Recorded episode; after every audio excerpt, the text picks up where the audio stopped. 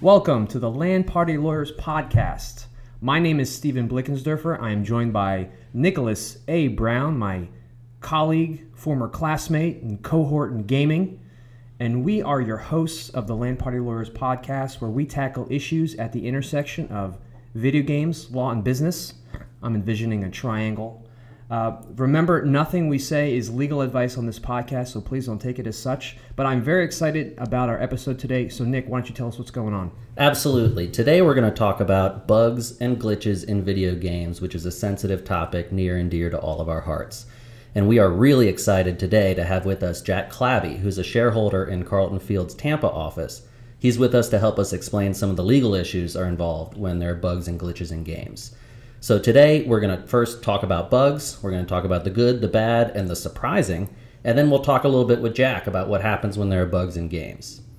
Nick, Nick, you're saying a lot. Bugs, bugs, bugs. Do I need to call the exterminator? What kind of bugs are you talking about? Not today, Steve. Uh, so when we're talking about bugs, what we mean are coding or development errors in games. All pretty much all video games, as we know, they're software, and they're pretty much all come from lines of code and as we all know, software does not always work the way you expect it to. And sometimes things go wrong. And so when we're talking about bugs and glitches, we're talking about the whole spectrum from games completely not working when they just crash or, or fail to run, or all the way down to the game pretty much works, but certain aspects of it, uh, they behave in unexpected ways. So, of course, when we think about bugs, the first thing we think about is games not working. These are bad bugs. Bad bugs, right. Bad bugs are I just played five hours going through this cave trying to find the, boss, beat the boss. Except somehow when I'm you know getting my reward, it's it's not there. Its items disappear, or when I go to return a, a turn in a request to get whatever XP, I can't for some reason. So, so these, frustrating. these are the very frustrating. Slam your you know controller on the floor or you know, don't don't slam it to the TV. But sometimes it makes you want. To I wouldn't recommend that. Those those are bad bugs, and often you have to go back and you lose substantial progress as a as a result. And this is what can oftentimes generate bad press when you've got, especially in this day and age, uh, people banding together on Reddit or whatever community that exists for a game, a forum, and they can just you know lay out all of their frustrations and vent, and you oftentimes will have bad press as a result. That happened recently in Fallout yeah, 76. I was right? just going to say Fallout 76 is a very recent, very good example of that. So the reviews for the game, when they started pouring in after the game came out, they said it was just littered with all sorts of bugs, uh, from game-stopping ones to just some entertaining ones. And we won't go through all of them here, but there are a lot of funny videos online that catalog these bugs. I was just going to pretty say, entertaining. I was just going to say you probably have a lot of laughs as a result of these bugs, which gets us into our next category of bugs, which could be fun bugs. Right. So bugs aren't always bad, right? Sometimes they're hilarious, in fact. Like, for example, there's a glitch you can have in some games where your character gets stuck in some awkward animation, right? No matter what you do. Right. So it's always fun to have this stoic hero involved in a, you know, a cinematic storyline and then you see him fighting enemies from like a crab walk stance and it looks really bizarre and it's out of place and it's really funny. Have you ever done a crab walk, Nick? Uh, not offline. So only, to my knowledge, only virtual crab walking for you so far. So another famous example is the horse from the game The Witcher Three. Great game. Great game. Uh, the horse's name was Roach. Uh, as we all know, this game was lauded as a an absolute masterpiece, a technological masterpiece. It was very thematic and it was high quality. But the horse you ride in the game, which is a big part of the game, he had all these physics problems. Uh, he would randomly float through the air, look like he was swimming. He would walk around on two legs sometimes, and even once in a while he would stand there and look like he was doing these weird push-ups. Horse push-ups, Nick. Horse push-ups. They, they don't lay down, so they need to have strong legs. They well, do horse push-ups. Apparently. Uh, so in an otherwise masterpiece of a game, the, the wacky behavior of this horse became a meme online, and it was really funny. It got so big that even the developers of the game were in on it. Uh, a couple years ago, they released an April Fool's video after the game came out, where they were saying that during development, people actually complained because the horse coding was too good it was too realistic and people were getting like motion sickness and whatever. so in this video they claimed that they instituted a bug creation department at the developer and they went back in and inserted all the funny behaviors of the horse. So they really owned it. Uh, I thought that was a really good move. It was funny and the video's still online. You, you should absolutely check it out. Well played. Well, sometimes we have bugs that are bad. Sometimes we have the hilarious, and sometimes we have the the really useful and um, harmless and interesting bugs. One of those that comes to mind is the Konami code bug, which is really Ah, uh, yes. it's kind of leaked into pop culture and, and exists in other places, but it's that classic uh, up, up, down, down, left, right, left, right, BA. And then all of a sudden it opens up a new mode where it just enhances your gamer experience. I think you can even do that in Google Chrome now. If you type that in, it gives you some kind of an Easter egg. Yeah, so that, that's that's the, the, the really cool bugs. Uh, now you can find it in, in lots of different places, but this is to be distinguished from what immediately came to mind when I'm, I was thinking about this stuff is the Game Genie, right, for Nintendo or, or Genesis. It's actually a hardware piece that just jam into your your game console, right, and then you stick your cartridge on top of that. And I never happen- had that because I'm not a cheater, but Well- maybe you have more experience with it than me. Well, you know, I, I did have one, but I wouldn't consider it cheating. So what happened was the the game genie somehow when you put in the, the right codes, it would manipulate the memory, somehow find where the memory was stored for extra lives, for instance, and where the default was three on this particular game, it would you could change it to ninety nine. Uh, that's not cheating. That's You're just right. changing yeah. the settings That on sounds the game. That sounds totally So- legit from over here. you know, there are other examples of interesting glitches that are that are in pop culture. Right. So one one that you know um, I always think of is I used to play World of Warcraft when it first came out, and it was an online, uh, massively multiplayer online game, and there are all these areas of the world that you can't really get to because the developers are still working on them; they're not accessible. But some people actually learned how to glitch, use a steep terrain glitch to get into these unplayable areas. And I just I remember it was hilarious because they would come back to the forums and tell their friends about it after scoping it out. And it was treated like they were these great explorers, like the Lewis and Clark. You know, the people say, "What did you see in this land?" and they, you know, they played along, and it was really funny. And that, that just always sticks out in my memory. Yeah. So there are other types of bugs. So why don't you go into the next category? The ones that maybe, you know, find their way into mechanics of other games. Sure, some bugs actually lead to accidental discoveries that uh, go on to do great things. And and I got to stop and, and, and make an analogy here. Uh, a great example of this comes from outside the video game sphere, and that's Viagra, the ED pill that just- we all know about. You just went there. I did. Hey, it's a great example. Bear with me. Uh, it was an accidental discovery itself. They were testing heart medicine on a bunch of different people to see what they could do uh, to help people's, uh, you know, failing heart issues. And a bunch of the patients started reporting uh, a very interesting and unignorable side effect. Is this coming from personal experience? Uh, it's coming from a lot of online research. And that side effect ultimately became the primary purpose of these little blue pills that went on to sell millions and millions and millions around the world. And so I, I like that as an example because the exact same thing has happened with bugs in games. Um, my favorite example is uh, tribes skiing. So skiing is a super fun movement mechanic where you can take advantage of, of physics to zip around the map like a professional skier.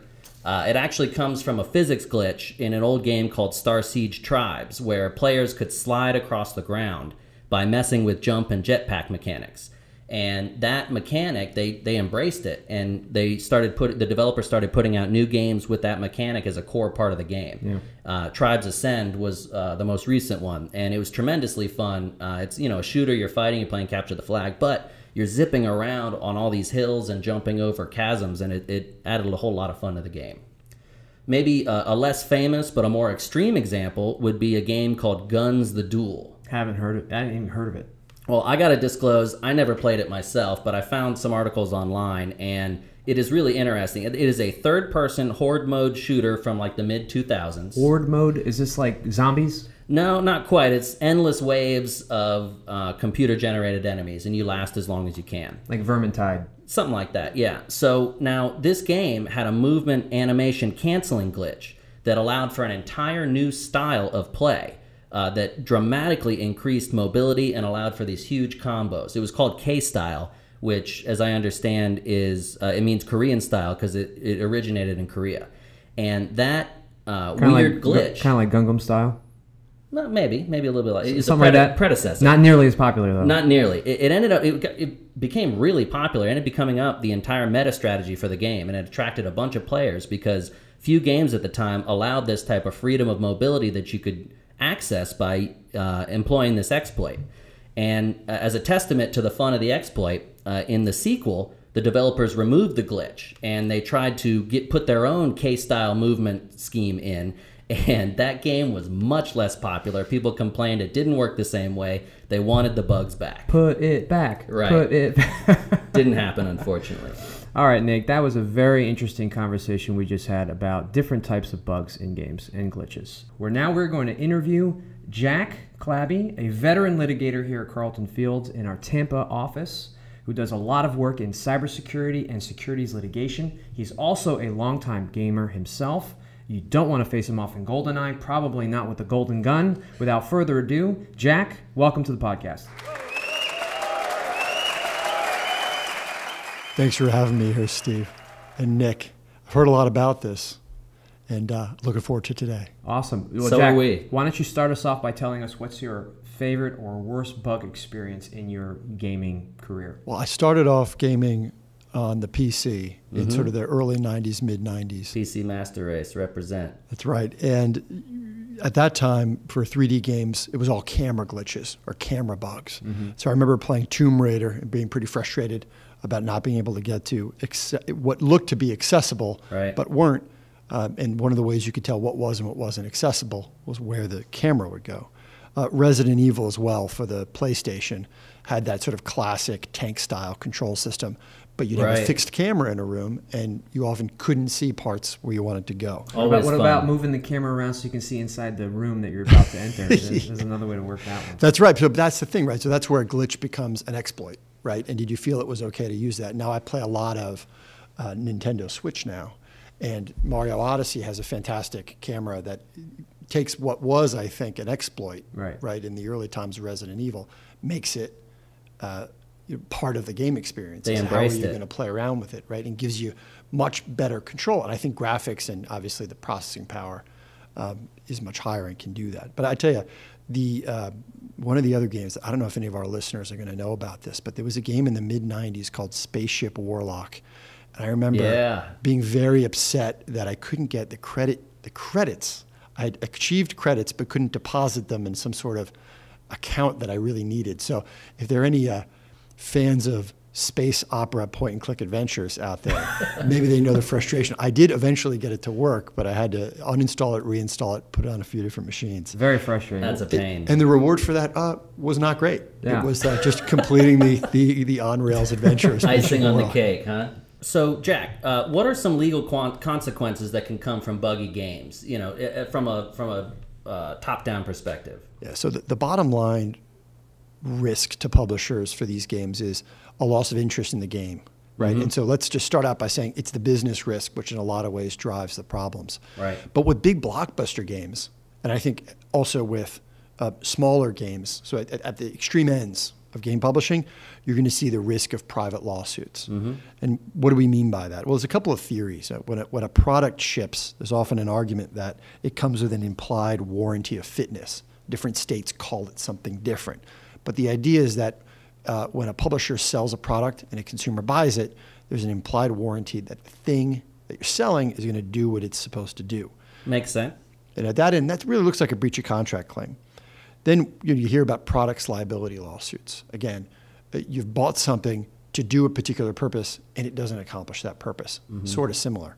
Now, at the other end, we're not talking about contract lawsuits or sort of implied warranty lawsuits. We have the sort of scarier end of it, which is accusations that the publisher or the retailer, whoever's selling this good, uh, is really lying. And that's often called a deceptive trade practices. Right. It's all a scheme. That's exactly right. The, like the person who's selling this good, or, or in this case, the software, knows it doesn't work, but is nonetheless selling. And that's something where, where regulators, uh, in addition to private, to private plaintiffs, who's the person bringing the lawsuit, I think are going to be interested. Yeah, I'd imagine so. And I could think of a recent example of that where I'm not saying that it happened there, but Fallout 76 is another example of just you know a game that was shipped and there was it, it had a lot of bugs in it. It met with a lot of frustration, and I understand you know there were lawsuits that stemmed from that. Yeah, so these are, and when you have a, a blockbuster title like Fallout 76 that's produced by Bethesda, right, one of the biggest publishers out there, mm-hmm. and these are these are hundred million dollar titles. You the risk there is something called a class action, right? And so for the listeners who don't know what a class action is, it's when a number of people all have the same loss, right? In, in the case of, of Fallout 76, let's say you had 100,000 people who bought it in the first 48 hours, and each of them would join um, the putative class of buyers, and each would sue for their $70 refund, right? And that would be in the same lawsuit under the theory that it wouldn't be worth it for them to each bring an individual lawsuit. That's exactly right. Because it's Okay. you know to, to try to get your seventy dollars back, it, it doesn't make sense for you to pay a lawyer fifty thousand dollars to go do that. But if a bunch of people all get together, uh, it, it suddenly the economics changes. Now the theory, again, in in the sort of discussion around the the Fallout game, mm-hmm. it- Or the fallout, you might say. right, the, right, the fallout from the launch was it wasn't that the, the bugs themselves reduced the value of the good, right? It was more that there were bugs in the product, the product wasn't finished, mm-hmm. and the consumers weren't getting the refunds that either they were promised or the refunds that they were entitled to. So it, it's really different, right? You have a, a buggy launch of a title. Mm-hmm. And I think we have to contrast this with what we've seen in some other blockbuster titles. Now, I'm a big Star Wars Battlefront f- fan. I played it for the Xbox in the mid 2000s, and I was The original one. oh the, Yeah. oh, the original one. And then I got very excited for for Battlefront As did One and- many of us. and Battlefront 2. And I this is this is the Battlefront I'm going to experience with a new generation. Right? I wanted to see what what the millennials had in store for me. And uh, It's not all avocado toast. You were a little disappointed. I weren't was. No, we were okay. We were okay. Although the problem was I'd been playing with, with so many buffs on my old Xbox character that it was hard to start again as a grunt. Um, but, but but that was it, right? Because on day one of the launch, this was more for Battlefront 2, right? But on day one of the launch for Star Wars Battlefront 2, folks who had paid a little extra money, right, got better equipment, better classes, uh, and better hero access, right? Got to get That's- those pre-order rewards. that's right, but that's di- so that's different, right? So bugs in like a Fallout 76 launch is an error in the coding that Bethesda may or may not have known You about. You can't even pay to fix that. That's right. But ex- Battlefront 2, it, it, it's the game worked exactly as it's supposed to. The Right. criticism from the players was that the way it was supposed to work is terrible, and Right. stop doing this. And, and it's a little easier to fix because it doesn't require you cracking open the code as much. So we've got class actions in America. I understand that the UK in 2015 amended its. They they have a Consumer Rights Act that um, in 2015 they amended it to increase protection specifically for people that buy or bought digital content, uh, and and they allowed the type of class actions that you're talking about here in America. That's right. So the United States is known for innovating a lot of things, right? Apple pie, Thanksgiving, American style football. We're also at the innovation point in class actions where we've had class actions for several generations. Europe, and particularly the United Kingdom, does not have these sorts of class actions. And so they needed to pass a law that did a couple of different things. One, the Consumer Rights Act uh, create, uh, allowed people who were buying video games certain types of refunds and replacements. Guaranteed them. Right. And so in the United States, this is done by contract, and it's done by what we call common law, a series of lawsuits that creates whether there is or there isn't a right to a refund. In the UK, this is now done by the equivalent of a, of a United States statute. But the second thing it did, and, this was, I think, in recognition of modernity, really, was it allowed for a type of class action uh, that looks like a more U.S. style class action, which was a pretty big deal. And there hasn't been a lot of action under it, uh, but at some point, I think we're going to see this. And again, for blockbuster titles, this is this is a big deal. And this happened right around the time that Steam and some of the other digital game sellers, right, and streaming services, right, started talking about what a refund would be. Ah, what a coincidence. So I'm, I'm really struggling with where's the line for where something is just you know yeah I accept that this game no no program is perfect no game is perfect there are going to be errors in lines of code but where's the line between you know I accept a buggy game or no this is a problem and it rises to the level of there may be some legal consequences for it.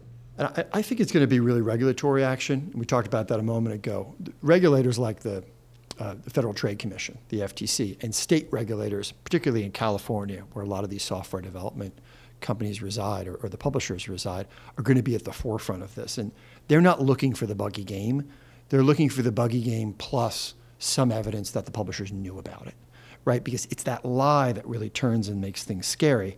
Um, you know, that's on one end, right? That's sort of the publisher's potential responsibility, looking at sort of are they making you know if if I'm selling a you know a, a food product that I know is tainted, right? Obviously, in that case, it's it's the consequences are illness and death and a little more quantifiable. But it really right. But the theory is no different. If I'm selling a product that I know is buggy and is going to have complaints, you could see a regulator kind of picking that theory.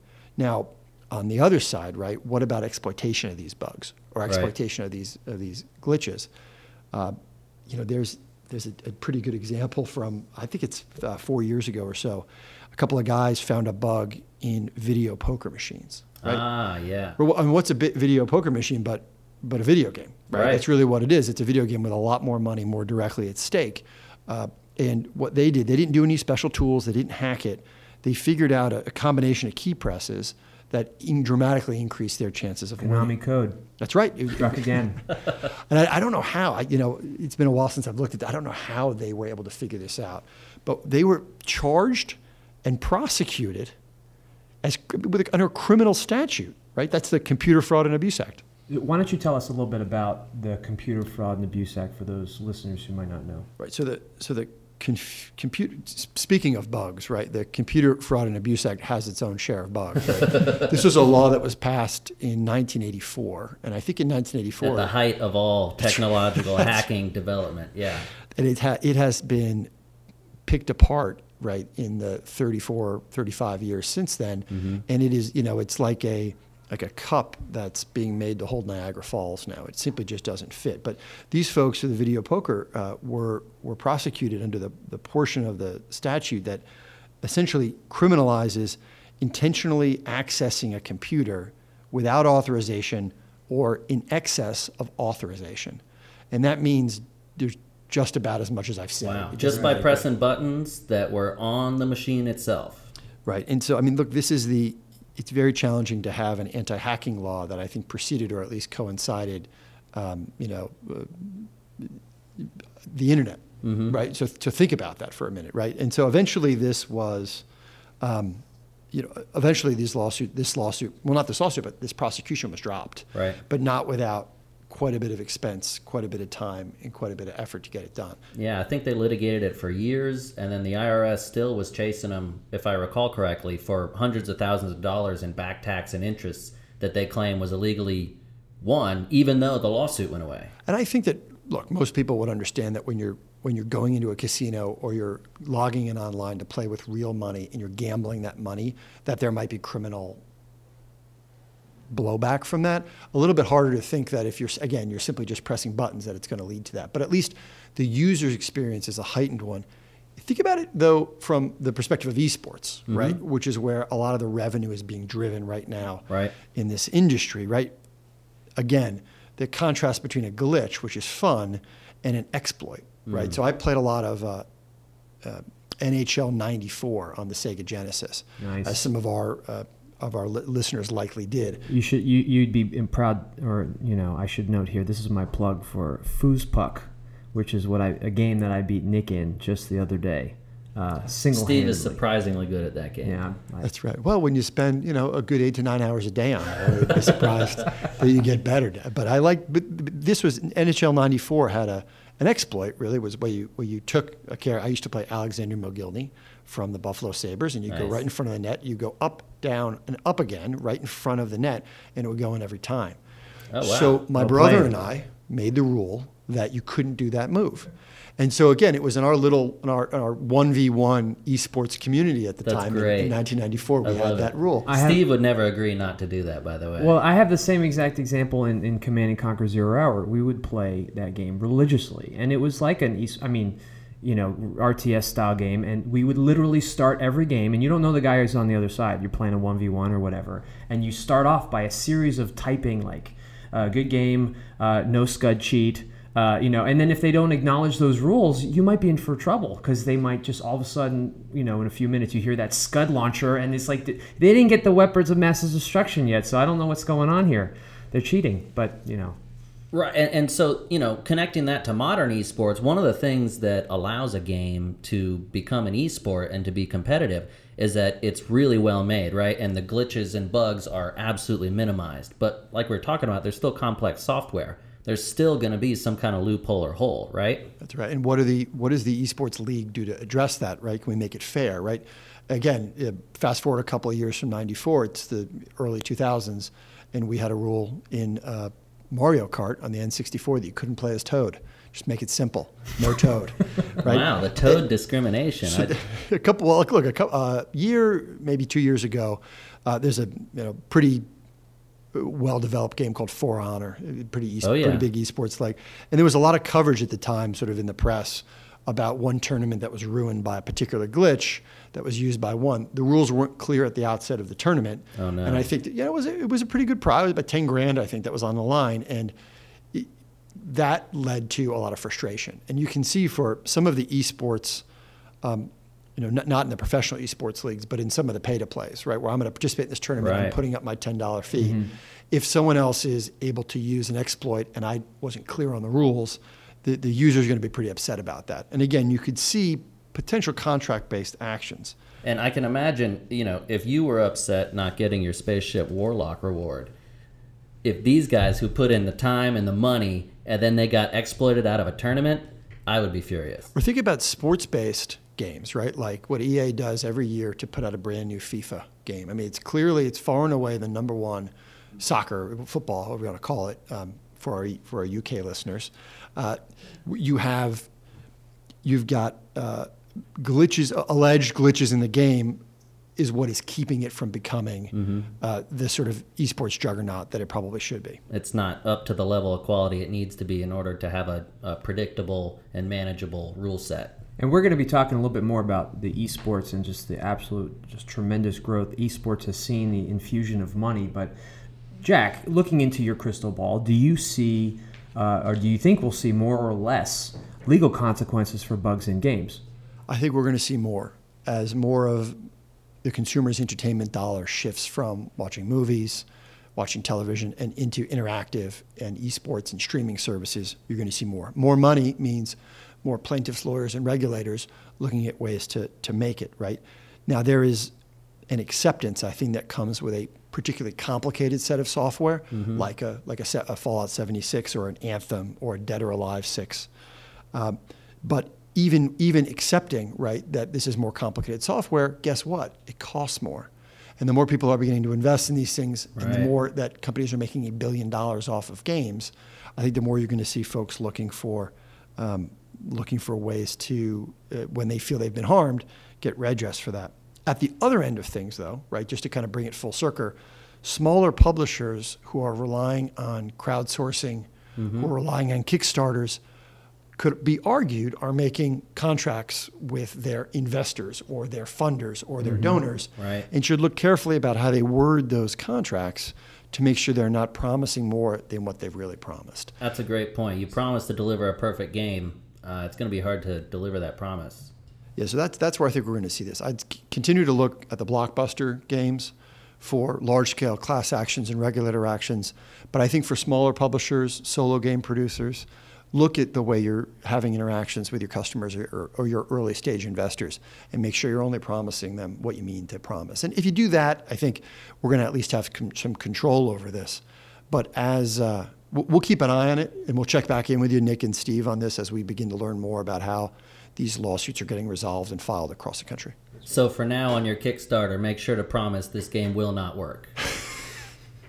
well, that was really interesting, Jack. Thank you so much for your time today. We really appreciate it. Absolutely. I learned a lot about bugs and glitches, and uh, I appreciate your time unless you have anything else to add, Nick, I think that's all we have for the, today's podcast. That's all I got. Thanks again to Jack for coming and joining and educating us. Uh, keep out a lookout for other episodes of the podcast we got coming up. We release once every two weeks. And uh, until then, game on. Game on.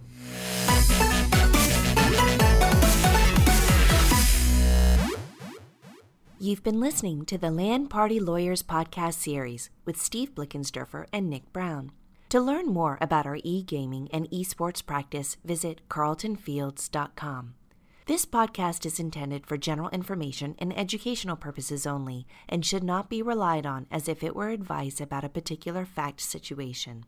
The distribution of this podcast is not intended to create, and receipt of it does not constitute an attorney client relationship with Carlton Fields. Thanks for listening.